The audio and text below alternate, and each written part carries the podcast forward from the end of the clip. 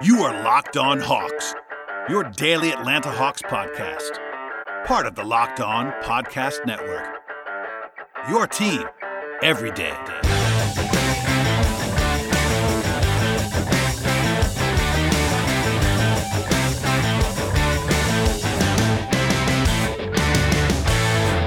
Hello, friends. Welcome to episode 943 of the Locked On Hawks podcast. I am your host, Brad Rowland, coming to you on a Wednesday evening into Thursday. And today's show is brought to you by Michelob Ultra. Are you happy because you win, or do you win because you're happy? Now, with 2.6 carbs and 95 calories, it's only worth it if you enjoy it. Stay tuned for the Ultra Player of the Week coming up later in the episode. So, the Hawks get a big time comeback win on this fine Wednesday, trailing by 19 in the second half and 16 with six minutes to go in the fourth quarter. If you miss this game, uh, this is one of those where I will tell you all about it, but also I recommend watching it. It was a lot of fun in the fourth quarter. The Hawks just couldn't miss for a long period of time, and uh, definitely a memorable game at the end of the uh, stretch here. So they sweep the back-to-back. Obviously, they lost to Miami the first time, um, but you know the back-to-back wins here are huge heading into the All-Star break, and uh, obviously a lot of positive momentum flying around for the Hawks. So a nice, fun game to talk about today, and we'll do that as we always do on the podcast. There was one bit of minor news at the beginning of the day on Wednesday.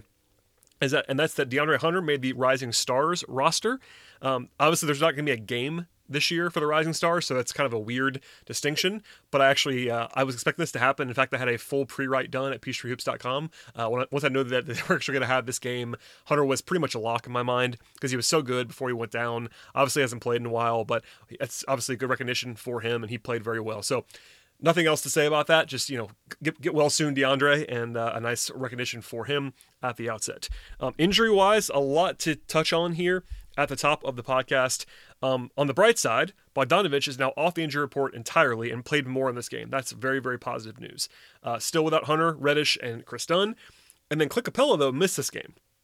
So he's listed as questionable, kind of a surprise, questionable with right foot pain on Wednesday afternoon. Then he got downgraded to doubtful by Nate McMillan and then ruled out before the game started. They went with, they went with Gallinari, um, obviously just kind of riding their better player instead of the matchup necessarily. But uh, Gallinari played very well in this game. We'll, talk about that later on.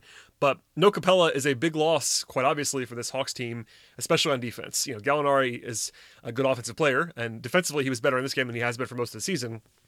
But Capela, I've argued for a long time, is their second most indispensable player because of his defense, and the way they've kind of built the defense around him in a lot of ways. So that was a big loss.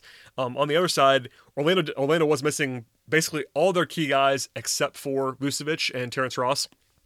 Evan Fournier was questionable, and then he didn't play. Aaron Gordon missed this game as well, and they have no ball handling really at all. Like it's it's Michael Carter Williams and nobody else. So um, you know the Hawks were still favored. This, that's kind of crazy to me. Um, that kind of tells you about how poorly Orlando was playing and how bad their roster is right now. Orlando has lost four in a row. Um, and also obviously have all those injuries. But the Hawks are on a back to back. The Magic were not on a back to back. The Hawks had no Clint Capela, and they were still favored on the road. So that tells you like both that I think people understand the Hawks are better than they've been so far, and also the fact that Orlando is not very good. At any rate, uh, our, our friends at BetOnline.ag, by the way, had the game uh, three and a half in favor of the Hawks before the injuries, and then down to three, and then down all the way to two once Capela was out. At least that I saw. And uh, this is, by the way, the only the only second one in the season for the Hawks on a back to back, second out of the back to back. So a positive there as well. I will say, if you missed the first half of this game, as I said before, it was a lot of fun to watch the second half. The first half was a slog, and the Hawks played very poorly. I tweeted at the halftime break that it was kind of a brutal watch. It was. It really was. I'm going to go through it still, but it was uh, not a lot of fun to consume. There were, there were a ton of runs in this game, most of which went to Orlando in the first half, and the most of which went to the Hawks in the second half but a, a lot of like 8-0 runs, 10-2 runs, that kind of stuff. And we'll talk about some of those there, uh, some of those here. In fact, the first one came out of the gate. Orlando had a 15 to 5 to start the game. They were scoring almost 1.8 points per possession in the early going. It was a pretty slow pace, but Orlando was really cooking offensively at one point at the outset. Um, the Hawks definitely were missing some shots as well, but defensively it was kind of a mess as expected on some level without Capela, but it was uh, a lot of disorganized stuff in the first half, some bad effort, some bad point of attack defense, and no rim protection with with Capela out of the lineup. So kind of a perfect storm there defensively. The rotation was pretty normal. They went to Bogdanovich and Hill first, then Okongwu and Rondo. Then they brought Gallinari back in at the four alongside um, Hill at the three. So they only, uh, you know, they, they, didn't go that much deeper other than Bruno Fernando playing a little bit, which we'll talk about in a second. But a pretty normal rotation despite the fact that Capela was out. Um, the Hawks did have their one run in the first quarter. It was a 9 0 run, but then it was immediately a 7 0 back by Orlando. So basically, uh, the entire first quarter was a game of runs. So 15 5 by Orlando, 10 2 by Orlando, 9 0 by the Hawks, and 7 0 by, by Orlando. So at the end of the day, uh, the Hawks gave up 80 points famously last night on Tuesday in, in Miami. That was their best defensive performance of the season by the numbers. Um, in the first quarter on Wednesday against a Magic team that has a bottom five offense, Orlando scored 39 points in the first quarter, so almost half of what they scored of what Miami scored the entire game on Tuesday. Um, Orlando was, I would say, unsustainably hot for sure from the floor. They made six threes in the first quarter, for instance, but obviously some bad defense as well from Atlanta, so kind of a perfect storm.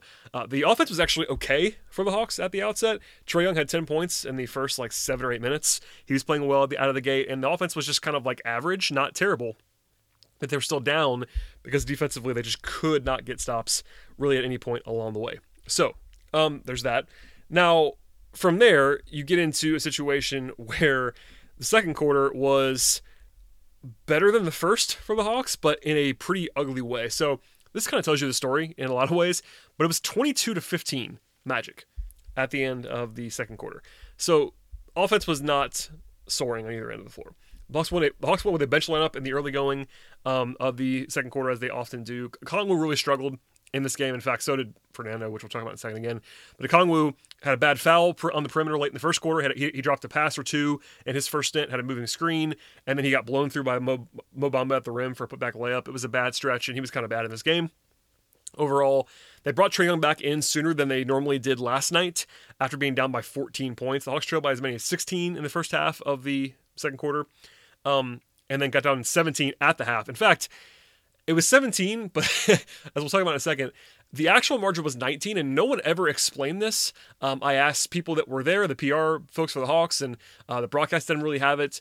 Um, when they were going into the going into the locker room at the end of the first half, the Hawks were down 17. Everyone had that written down, the broadcast, all that, and then when they came back for the second half, it was 19. So I'm not sure if I mean, it, and it was on the Hawks side too. It wasn't like they gave Orlando more points. It was a take away two points from the Hawks. I'm not sure why or how, but that happened, and the Hawks still won, which is notable. But I never heard an explanation. So there you go. I'm sure there was one somewhere, but I just never heard it. At any rate, um, the Hawks were better defensively for sure in the second quarter. To be to be fair, um, they got a lot of stops. They played much much better defense in the second quarter. But offensively, it was truly a slog, especially with the second unit on the floor. Um, Fernando came in I'm not sure the plan was to play him. They were down 15. He played with about four minutes to go in the second quarter. And normally your rotation's kind of set by that point in the game. But he came in there with the lead uh, growing for Orlando. And Bruno came in, had a couple rebounds early, had an easy bucket to finish, but then also airballed a layup and had a moving screen and a bad turnover. And it was about as bad as you could see it being. Um, that was really bad. Anyway, uh, the Hawks only shot 7 21 from the floor in the second quarter and 1 of 9 from 3. Obviously, there was some positive regression on the way in the second half, but the first quarter and first half offense overall, they had a sub 90 offensive rating before halftime, and you're just going to lose. I, you know, Orlando is better defensively than offensively, so I will still say in the first half, I think the defense was worse than the offense on the whole, but the second quarter that flipped. Uh, it was just not quite as much as the first quarter was. But the Hawks didn't take a free throw until 132 left in the first half. That is not characteristic of a team that is uh, above average in creating free throws. But Still, the Hawks go into the break down 17 slash 19, and they're in some big trouble. But we'll come back to that and much, much more on the second half. That was much more fun to, to talk about. But before we get to that, it is time to reveal our Michelob Ultra Player of the Week on the podcast. This is the third edition of this. Two weeks ago it was Trae Young. He'll obviously be in the mix every week and could be the award winner every week. Uh, last week it was Capela. This time I am throwing a curveball and going with Tony Snell. Obviously, Tony Snell, not a huge name, not a huge star, and he only averaged about 7.5 points per game this week, which is not overly impressive. But he has been unbelievable as a shooter for quite some time. He was 3 or 4 in this game. I made a joke that wasn't even a joke about him just never missing on Twitter during this game. Uh, he shot 53% from three this week in the four games since the last time we talked about the Michelob Ultra Player of the Week. And the craziest stat from Snell is the fact that since the start of February, so we're at over a month now, he is shooting 64.6% from three point range. One more time 64.6% from three. This is for a guy who has been starting for the vast majority of that time, of that time because of the injuries. Uh, the volume isn't like overwhelming, but he's playing good defense. He's he's filling his role. Never going to be a huge guy who scores a lot or makes a ton of highlight plays, but his, the shooting has been unbelievable. And honestly, he's been extremely valuable because the Hawks were so shorthanded on the wing that they needed somebody to fill those minutes, and he did a very, very nice job of that. So shouts to Tony Snell. Uh, not a misprint again. 64.6% from three for a month. And uh, honestly, awesome performance from Tony Snell. In the end, are you happy because you win, or do you win because you're happy at only 2.6 carbs and 95 calories? It's only worth it if you enjoy it. Joy creates success, and enjoyment is not the end game, it's the whole game. Michelob Ultra and the Ultra Player of the Week is Tony Snell. Today's show is also brought to you by betonline.ag. Football may be over, but the NBA, college basketball, the NHL, and many more sports are in full swing. But there's only one place that has you covered, one place that we trust, and that place is betonline.ag. BetOnline is the fastest and easiest way to bet on all of your sports action, you can sign up today for a free account at betonline.ag. Use the promo code LOCKED ON for 50% welcome bonus with the site. On top of the NBA, college basketball, and the NHL, baseball is on the way in the near future, and all kinds of additional angles to handicap, including awards, TV shows, and reality TV. In fact, there are dozens of real-time updated props on almost anything you can imagine, and BetOnline has you covered for all of the news, scores, and odds, including future bets, if you want to look way ahead. It is the best way to place your bets, and it's free to sign up. Do not sit on the sidelines anymore. Instead, get in on the action and visit the website or use a mobile device to sign up today. Don't forget to use the promo code LOCKED ON to receive that 50% welcome bonus with your first deposit. One more time, that is promo code LOCKED ON for 50% welcome bonus at betonline.ag. BetOnline, your online sportsbook experts. Okay, second half was much more entertaining, as I said before. Um, down 19, according to the scoring change that transpired, 61 42, and obviously all Hawks from that point forward. An 11 3 run to start the second half from the Hawks, including three threes in short order from Collins, then Huerter, then Gallinari, and the free throws by Young to cut the lead down from 19 to 11. So that was the first important little push the Hawks made because 19 is a lot. And you want to, the plan, I think, just broadly speaking, when you're down 19 at the half, is to just kind of dent it pretty quickly. And they did that, obviously, coming right out of the gate and getting it down to 11. Collins, though, got two fouls in 18 seconds, and that was his fourth, the last one. So he had to sit a lot, and he did not play a ton in this game because of foul trouble. Um, he wasn't too bad, actually. I think he had some nice moments in the second half, but he was uh, not as big of a factor, which opened the door for even more Gallinari than expected. But um, eventually, after a three by Snell, who never misses, as I said before, and the free by Trae, the Hawks cut the lead from 19 down to 5. 66 61. So it was an 8 0 run there and a 19 5 overall run by Atlanta to open the second half. Very impressive. Now, Orlando did have the counterpunch that I thought was going to maybe sink the Hawks, quite honestly, because Orlando scored six in a row from there. Um, they brought the bench in, the Hawks did, and there was an 11 to 2 run by Orlando, go back up by 16. So it goes from 19 down to 6 and then back to 16. Now, it's not over at that point in time by any means, but they trail by as many as 18 late in the third and 19 overall. Uh, that's a lot, quite obviously. Um, Collins got his fifth foul, by the way, at the end of the third quarter. More foul trouble there. A big three that I think was an underrated play in the game by Gallinari at the end of the third quarter to have the lead go from 15 to 12. That's a it's, it's, only, it's only one shot. I get that, but it was kind of a you know it just feels different to me. I'm not sure if that's just anecdotal or what, but they won the quarter by seven. The Hawks played well in the third quarter overall. Um, it still felt like they didn't make as big of a dent as they probably could have, but Trae had 12. They did they did their job in the third quarter very obviously. Then in the fourth, um, it was not all sunshine and rainbows. They got, um, you know, they made one more push again at the beginning at the beginning of the quarter, a ten to four run behind Gallinari and Bogdanovich and Hill, who all hit jumpers. They had a chance down six with the ball, um, and then they didn't score. And then after on the other end of the floor, um, they gave up two offensive rebounds in a row when they were down by six, and then Orlando scored there.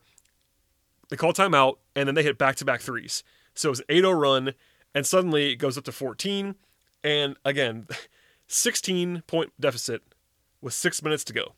That is the one that I will circle. There was all kinds of numbers to circle around the way of like how big the deficit was. They trailed by 19 overall. That was the, that was the most they trailed by the entire game. But 16 with six minutes to go. That is a big deficit. I think I yeah I'm gonna read it to you. I'm, gonna read myself now. Yeah, I said potential backbreaker with that run, and I and I mean that. It, I I didn't close the door on the win necessarily, but you know, I think everyone would admit that 16 with six to go is a tough proposition. But the Hawks got very, very hot at that point in time. They were already pretty hot in the second half anyway, and then they went absolutely supernova from there. So a three by Collins, then a three by Gallinari after a stop, and that takes the lead from 16 down to 10 with 5:27 left. Those are two big shots. Then this is a play. This is a play that Dominique Wilkins noted a lot too, and I I circled it. I wrote it in red in my notes. Vucevic blew a extremely easy layup between those two shots. That you know, it's only two points. I get that, but that felt like one of those things that happens when you're about to blow a lead.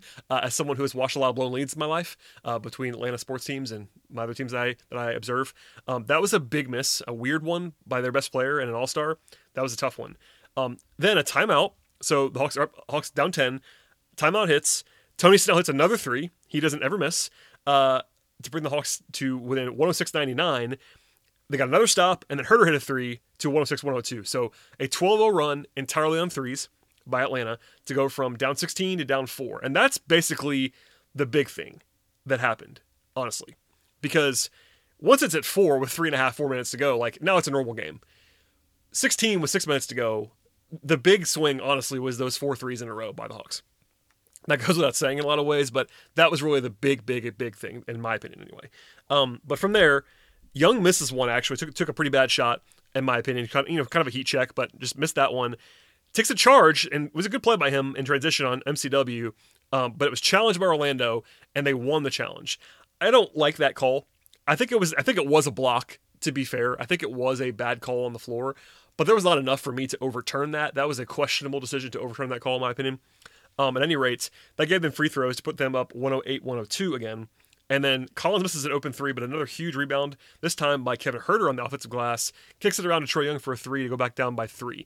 That was a nice little play by Kevin, who made a bunch of plays. In fact, he made a, he, the next play, he blocked Terrence Ross's shot. A not, not, not exactly known for his uh, shot blocking ability, but Kevin made a nice play there defensively. Um, Trae then missed a layup. I thought he got fouled honestly, on that one. Um, at least live, and I watched it, watched it one more time. I think he got fouled. It wasn't like a blatant, blatant, blatant foul, but certainly one in which I think he probably should have gotten the call. And it wasn't any different than what actually happened at the very end of the game when he actually got a call. But um, a nice pass by Young to Collins after that, and that he, he got blocked at the rim by Aminu. Uh, trade off, trade off. Then Trae hits a big three on the left wing, and I will say, just an inexplicably terrible decision defensively by the Magic, and particularly MCW, to just leave Trae Young like the one guy in the world you don't want to leave. I mean, obviously you don't want to leave Tony Snell open or Kevin Huerter open either, but Trae Young is the guy you do not want to just run away from at three point line, and that happened. I don't know what happened there, but it was a breakdown by Orlando, and Trae buried it. That was a big shot. Then Ross misses, misses a contested jump shot, and one more time, Tony Snell makes a corner three for the lead at 111 to 110. So it goes from 106 to 90 to 111 110. That is 21 points. Uh, sorry, yeah, 21 to 4 run by the Hawks. And all 21, yes, all 21 points were threes. The Hawks went from 90 points to 111 on seven three pointers. that is not normal. Uh, especially in the fourth quarter when things are usually slowing down and you usually have a little bit less of that. Uh, that's a wild run from Atlanta, just burying everything along the way. Um, from there, some back and forth here. Vucevic misses a pretty good look, I thought, with about a minute to go that would have given Orlando the lead. Um, Trae then misses a step back uh, in the left corner on sort of a mid ranger. It's a pretty decent shot. He just missed it. Orlando calls timeout with 27 seconds to go. They ran a pretty good a pretty good uh, after timeout play. Uh, Aminu missed the shot actually, but Vucevic tips it in to give them the lead again with 18 seconds to go. So the Hawks come down, and Young gets fouled by MCW with eight seconds left. He makes both to take the lead. He went a little bit too quick for my liking there. I know that the theory there is to get have time for a putback, but I think it was probably three or four seconds a little bit too early to give Orlando too much time. It still worked out. You can't complain too much because it worked. He got fouled. He made, he made both to give them the lead, but not ideal execution, I don't think, at the end of there for the Hawks. And then Terrence Ross got a pretty decent look on a floater. Uh, it was pretty decent defense as well for the Hawks. Eh, eh, they didn't blow it in the way they have eh, at, at, times in the past. Obviously, the Cleveland game is the most recent one, but the Hawks got, you know, objectively, if that goes in, it's not a surprise. It was not a difficult, like a crazy difficult shot, but he misses it. The Hawks secure the rebound. They foul John Collins with about a second to go. He makes both, and that is the end of that. So again, the big run was that seven consecutive threes, but uh, kicked off by the first by the first four. That was uh, the 12-0 run. The Hawks made nine threes in the fourth quarter. That is the season high for any quarter this season, and it was the last quarter before the All Star break. That's uh, some interesting synergy there uh, to make, have your best shooting quarter of the entire first half in the last quarter. They were nine of 13 from three, and again, seven of those in the last six minutes. So nine and a quarter is impressive on its own. Seven in a six minute span is even more impressive. And Orlando missed six. Sorry, Orlando missed nine of their last ten shots. So as the Hawks are going supernova, Orlando just could not make a shot, including a couple of uh, missed bunnies, including the one bad one from Vucevic. So sometimes you're going to make shots and their team doesn't, and that happened here. And uh, it's kind of to the extreme with the Hawks bouncing back after a bad shooting uh, first half. And uh, obviously that was the story of the game in a lot of ways. In fact, uh, I'm not sure if this is more impressive or less, but the Hawks made 15 threes in the second half. 15 of 24. So, for reference, the Hawks made 21 threes in the game. That's a ton. The franchise record was 22 until last week or whatever it was uh, against Boston. So, to make 15 and a half is like wild. And that happened in the second half of this game. Uh, Orlando led the league in rebounding defensively coming into the game and then dominated the glass in the first half. And then the Hawks won the rebounding battle in the second half, which is not a small thing when you factor in like the way that Orlando plays, no Capela, and all that. So that's that's impressive. Last thing on sort of the obscure stat realm, the Hawks scored 20 points in the paint. Now, we don't always talk about that stat a ton on this podcast, but uh, let's just say like a very good mark for points allowed in the paint per game. I do some work on this every once in a while at NBA.com like the team like the league leaders in defensive points allowed in the paint i should say average like 40 like 39 40 a game. The hawks scored 20 points in the paint and won. That doesn't happen really ever. And the only way it does happen is if you make a ton of threes. So there's trade-offs there obviously. You you'll take the threes but 20 points in the, in the paint in a win is uh, not a normal thing that happened in this game. So all that said offensively the hawks end up scoring about 1.2 points per possession, uh, which is uh, excellent, which is hilarious because they were so bad at times in the first half and the numbers were so ugly. But when you go as crazy as they did in the second half, that's what happens, and you balance out in a positive realm. They only had 12 turnovers. That's that's manageable. They shot the ball great, obviously. 26 assists in a relatively slow paced game is pretty impressive as well. Um, and we'll talk about the individual players in a second. Defensively, they end up they end up allowing 1.17 points per possession, which is bad against Orlando. Orlando averages about 1.05. They're a bad offense. They're again bottom five offense in the league, but the very large portion of that damage happened in the first quarter and a half, essentially. After halftime, the Magic were extremely ordinary offensively, if not worse than ordinary. Uh, they were 14 of 40 from the floor and 6 of 17 from the from three from three in the second half. The only saving grace was that Orlando made 17 of 17 at the free throw line after halftime. In fact, in fact, both teams took 17 free throws after the half. It was a slog because in the first half there wasn't a lot of free throws actually. That was the only thing that saved the first half in a lot of ways was the kind of flow to which there was not so many stoppages. But anyway, the defense for the Hawks was not good in the game overall. I think it's hard to overstate how bad it was at times in the first quarter, but after the first quarter, it, the numbers were good and they put up a lot more resistance. They got beat up a little bit by, by Vucevic as expected without uh, Capela. Carter Williams got a little bit free. They were there was some bad point of attack defense for the Hawks overall. And Terrence Ross is a Hawks killer. He went crazy uh, at, at times in this game. But aside from those three guys, they did a pretty good job overall. And you know, second through fourth quarters, it was much much better. So not going to pile on about the defense. They did a decent job um, after the first quarter. So at the end of the day. a win that you'll take. Uh, there were times in which the Hawks were, you know, maybe 5% to win this game on paper in one of those, you know, predictive models, and they won it anyway. So a memorable performance in the second half. And we'll touch on that with much, much more on the individual stuff and look ahead to the second half any moment. But first, a word from our friends at rockauto.com. With more makes and models than ever, it's now impossible to stock all the auto parts that you need in a traditional chain storefront. Why would you endure questioning from a counterperson that's often totally pointless, especially when they were only going to give you the parts or the brands that the warehouse happens to carry? Instead, you have rockauto.com, either at home or in your pocket, and that is the best possible option. Rockauto.com is a family business serving auto parts customers online for 20 years. You can go to rockauto.com to shop for auto and body parts from hundreds of manufacturers. They have everything you need from engine control modules and brake pads to tail lamps, motor oil, and even carpet. Whether it's for your classic car or your daily driver, get everything you need just a few easy clicks delivered directly to your door. Best of all, prices at rockauto.com are always super low and the same for pros and do-it-yourselfers, so why spend up to twice as much for the exact same parts? Go to rockauto.com and see all the parts available for your car or your truck, and from there you want to write locked on in their How Did You Hear About Us box so they know that we sent you to them. Amazing selection, reliable low prices, all the parts your car will ever need. rockauto.com. All right, we'll close up shop here with some individual breakdowns as well as a brief look ahead to the second half at the end of the podcast. So, individually, the bench was not a strength once again for the Hawks in this game. Uh, there were some moments though. Uh, Bogdanovich had nine points. He was the leading scorer off the bench. He played 20 minutes. I suspect that was his cap.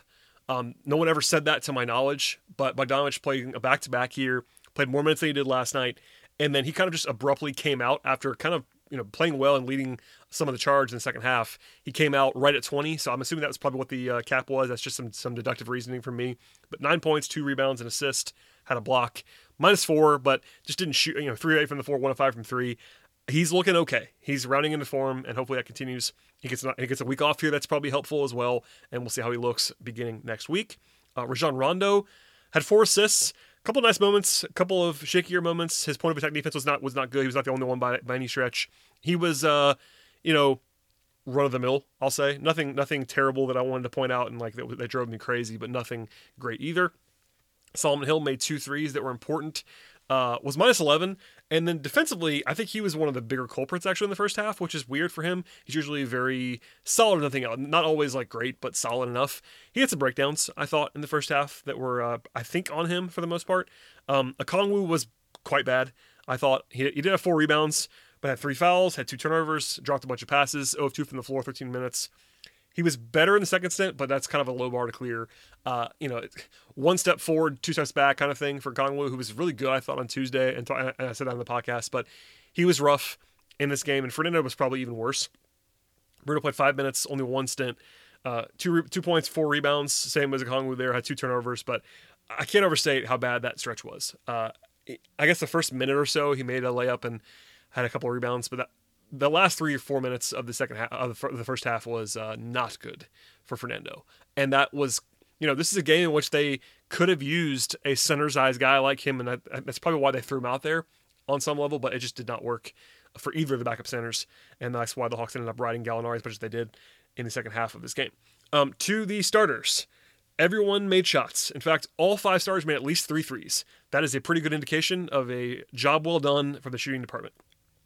Kevin Huerter, 13 points, six rebounds, three assists, two steals, and a block. He was very well rounded and played well. It wasn't like a massive scoring night or a massive, you know, you know, creation night. He had six, six assists is pretty good, but plus seven did a little bit of everything. Five eleven from the four, three seven from three. Just like played a well-rounded, very nice game.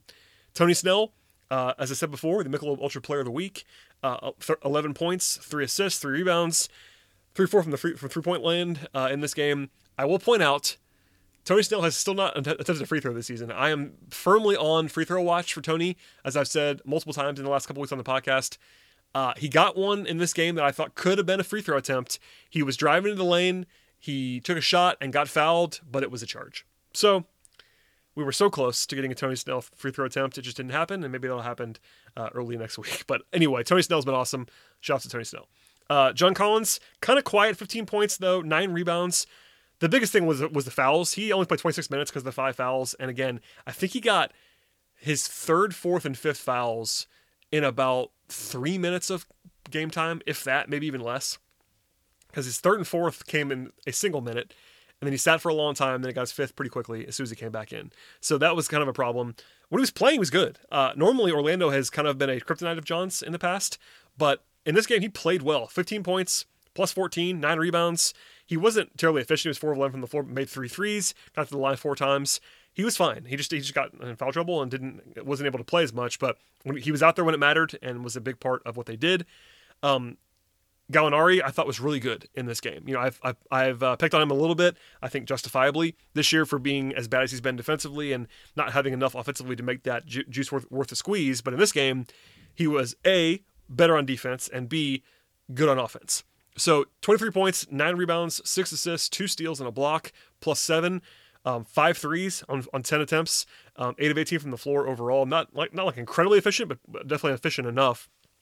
Rebounding was good for him. It's been a uh, weakness so far this year by his standards. Um, pretty good in this game. Passing, six assists, obviously very good. I will say, you know, no one stopped Vucevic in this game, uh, but Gallo, did a pretty good job on him, especially especially in the fourth quarter. Gallinari is um, not the most fleet of foot, but neither is Vucevic, so that's actually kind of sneakily a decent matchup for Gallinari. Not that anyone wants to cover Vooch, because no one does, but in terms of what Gallinari's strengths actually are, is that he's very big and he's physically, you know, kind of strong.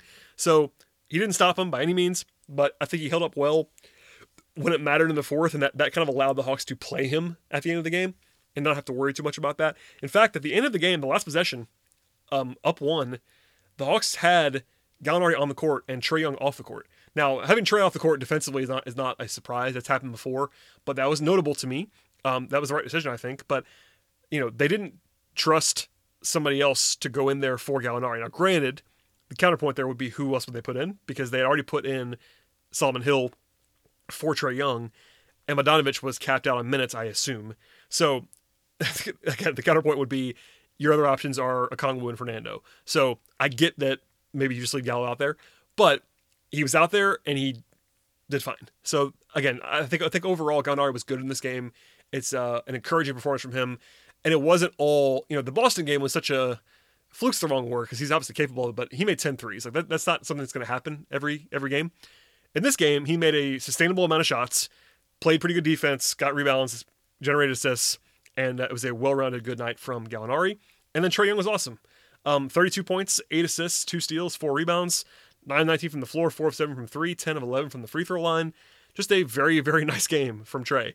Um, in contrast to the last couple of games where he started out slow as a scorer, he had 10 of the he had 10 of the first 20 for the Hawks in this game, and he was pretty consistent throughout the game.